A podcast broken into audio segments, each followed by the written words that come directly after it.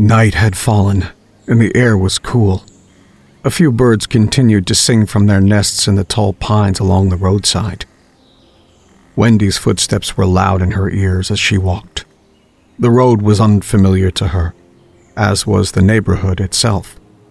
Her new apartment was two miles back the way she had come, and she still had another mile to go before she reached her turnaround point.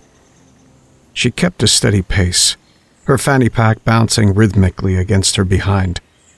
The occasional car raced past, some of them moving away from the shoulder of the road, and others staying close. Wendy's reflective safety vest and blinking lights seemed only to alert the drivers who were actually paying attention to the road. It was a roll of the dice whether or not she would be hit every time a car came by. But she didn't mind. The weather was pleasant, and it was good to get outside, away from her computer and constant research. She began whistling to herself as she approached the closed off road to an old campground. A rusting chain stretched across the cracked pavement of the entrance and was looped around two pine trees. From the chain's sagging center, a faded sign reading, No Trespassing, hung limply. There was no breeze to move it. As Wendy drew closer, she heard a curious sound. Almost as though someone, or something, was shuffling towards her. When she reached the entrance, she paused and looked down the dark road. The alternating flash of red and white from her safety light illuminated the trees in a harsh way, giving the tree lined passage a nightmarish quality. And Wendy saw movement a large, hunched over shape. It took her a moment to realize it was a person, one dressed in rags and with a backpack on. The stranger shuffled towards her, caught sight of the light, and lifted its head up. From the depths of the hood, long, stringy white hair fell down, framing a face etched with age and sorrow. The stranger was a woman, and she looked as though she could be anywhere between 30 and 50 years old. Her gnarled fingers were hooked into the straps of the backpack, and she continued to approach the chain across the entrance with careful, measured steps. Her feet were hidden by the long, ragged skirt she wore, its color long since faded to a neutral, dirty beige. She smiled at Wendy, and Wendy smiled back. Can you spare some change? The woman asked, coming to a stop a few feet on the other side of the slim barrier. I want to go up to the convenience store and get something to eat. Maybe a pack of cigarettes. Hey, have you got a cigarette on you? No. Wendy said. I'm sorry, I don't. I might have some change, though. Really? She said, taking a step closer. She straightened up slightly. Sure would be nice of you. Tough times? Wendy asked. She opened her safety vest, unzipped her hoodie, and reached into the pocket of her shirt terrible, the woman said softly. Her voice seemed suddenly soothing, and she licked her lips. She seemed taller. She eased herself closer. Are you going to Cumberland Farms gas station? Wendy asked conversationally.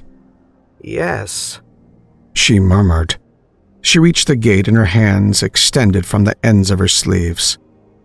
The fingers, Wendy noticed, were exceptionally thin, the forefingers longer than the middles, and each finger was tipped with a long, dull gray nail, the edges of which looked wickedly sharp. Wendy smiled at her, pulled her money out of her shirt pocket, and showed it to the woman. Thank you, the old woman whispered, her eyes locking on to Wendy. They were large and pale, lighter than the moon. Wendy looked away with some difficulty and focused on her money. She unfolded the bills, revealed a small clear plastic bag, turned it upside down, emptying the contents onto the ground. Thousands and thousands of grains of iodized salt fell to the cracked pavement. The woman's eyes widened, and she let out a shriek of dismay. She dropped to the road, her knees striking the pavement loudly, and she began to count the individual grains. Why? She asked with a moan. Why? Why? What's your name? Wendy asked. The woman didn't answer. She remained focused on the salt. What is your name? Wendy demanded. The woman snarled, looked up, and spat. Mary! Mary. Wendy said, nodding. Nice name. Mine's Wendy. Mary ignored her, carefully making a pile of the grains she had already counted. It was an exceptionally small pile. While she focused on her task, Wendy reached back into her sweatshirt and freed her pistol. It was a small 9mm automatic. Wendy whistled to herself, brought her fanny pack around to the front, and she opened it. From its overstuffed depths, she removed a suppressor. With long practiced motions, she screwed the suppressor into the barrel of the automatic and chambered around. Mary glanced up at Wendy and snarled. Bullets won't work! I'm no werewolf! I'll shred your flesh before I'm through with you.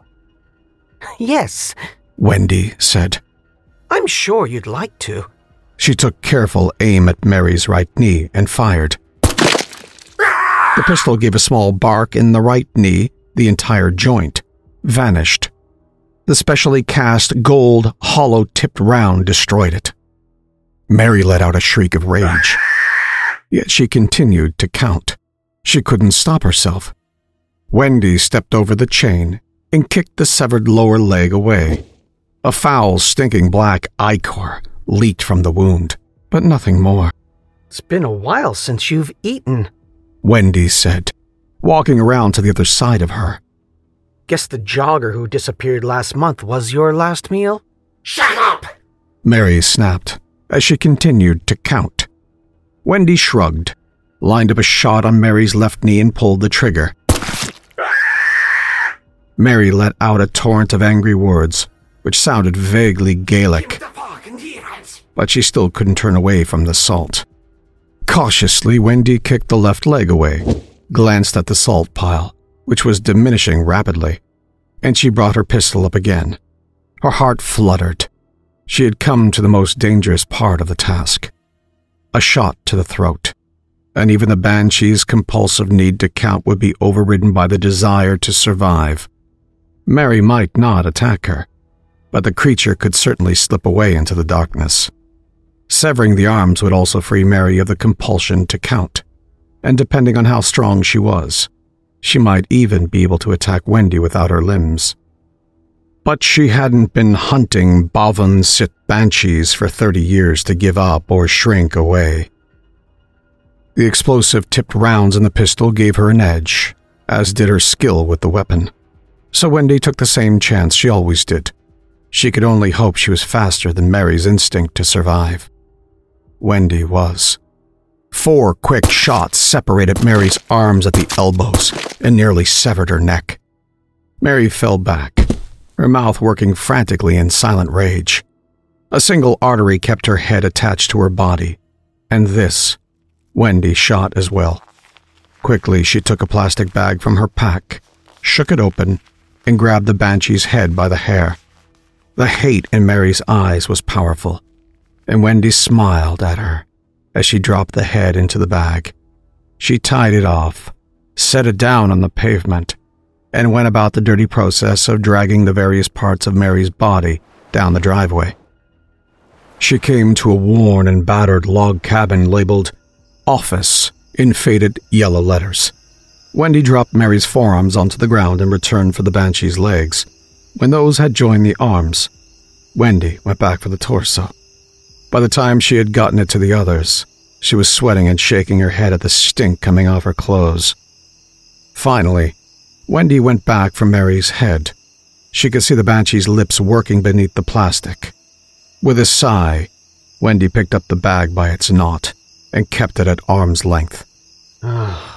she didn't need Mary to bite through the bag. And that's how hunters die, Wendy thought. One moment of forgetfulness, split second of stupidity. When Wendy got to the pile which remained of Mary's body, she set the banshee's head down to one side. She was an old creature from what Wendy could tell, A sense of power exuded from Mary, even dismembered as she was. And Wendy felt better. The old ones traveled alone. They knew better than to hunt in groups. Too many people missing, and the local folk get concerned. It was best to snatch one or two. It made the Baobhan Sith harder to find. Unless you know what you're looking for, Wendy thought. She had been tracking Mary's movement for nearly a year.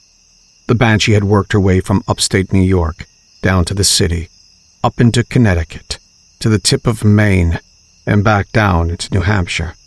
Almost a dozen dead runners, walkers, joggers, people who could conceivably go missing, victims of unknown crimes. Wendy straightened up, took her can of lighter fluid out of her pack, and flipped it open. Something cried. A low whining. She stopped. A container poised above the remains. Wendy looked around and saw that the door to the office was ajar. Whatever it was cried again, and the sound came from the building. Oh, Jesus, Wendy thought, putting the lighter fluid down on the ground.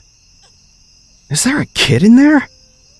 She pulled a fresh magazine out of the pack, ejected the one in the pistol, and replaced it quickly. She chambered around, took a firm grip on the weapon, and advanced towards the structure. The cries increased in volume, each plaintive sound pulling at her. Wendy steeled herself against the possibility of a bitten child. In all of her years hunting the undead, she had only had to put down one young boy. She still had nightmares about it. Wendy took a deep breath, gently climbed up the stairs, and pushed the door fully open with her left hand.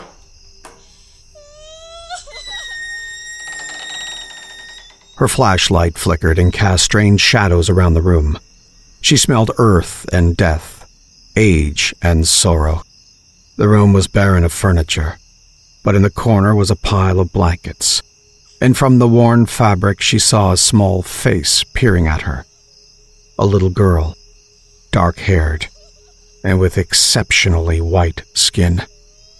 Wendy lowered the pistols slightly, and then she saw the girl's eyes pale, exactly like Mary's. As Wendy went to bring the weapon back up, the girl hissed. The vicious, needle shaped teeth of a Baobhan Sith glared from her mouth. Sharp gray nails extended from the tips of the girl's fingers. Before Wendy could pull the trigger, something slammed into her, and she shot wildly into the ceiling. Wendy was sent spinning into the far wall. The girl launched herself out of the blankets, and a smaller child scrambled over Wendy. The disturbing clack of miniature hooves on the worn floorboards rang out, a harsh reminder of the lost humanity of the turned children. The gun was quickly ripped from Wendy's hand and thrown across the room. Long fingernails latched onto her wrist, punching deep into her flesh and penetrating her veins. Even as she struggled to shake the child off, the girl landed on Wendy's chest. Her sternum cracked and ribs shattered. She jerked Wendy's head back, drove her long nails into Wendy's throat. Wendy winced as dry lips attached themselves to the wounds of her throat, and the young banshee began to drink.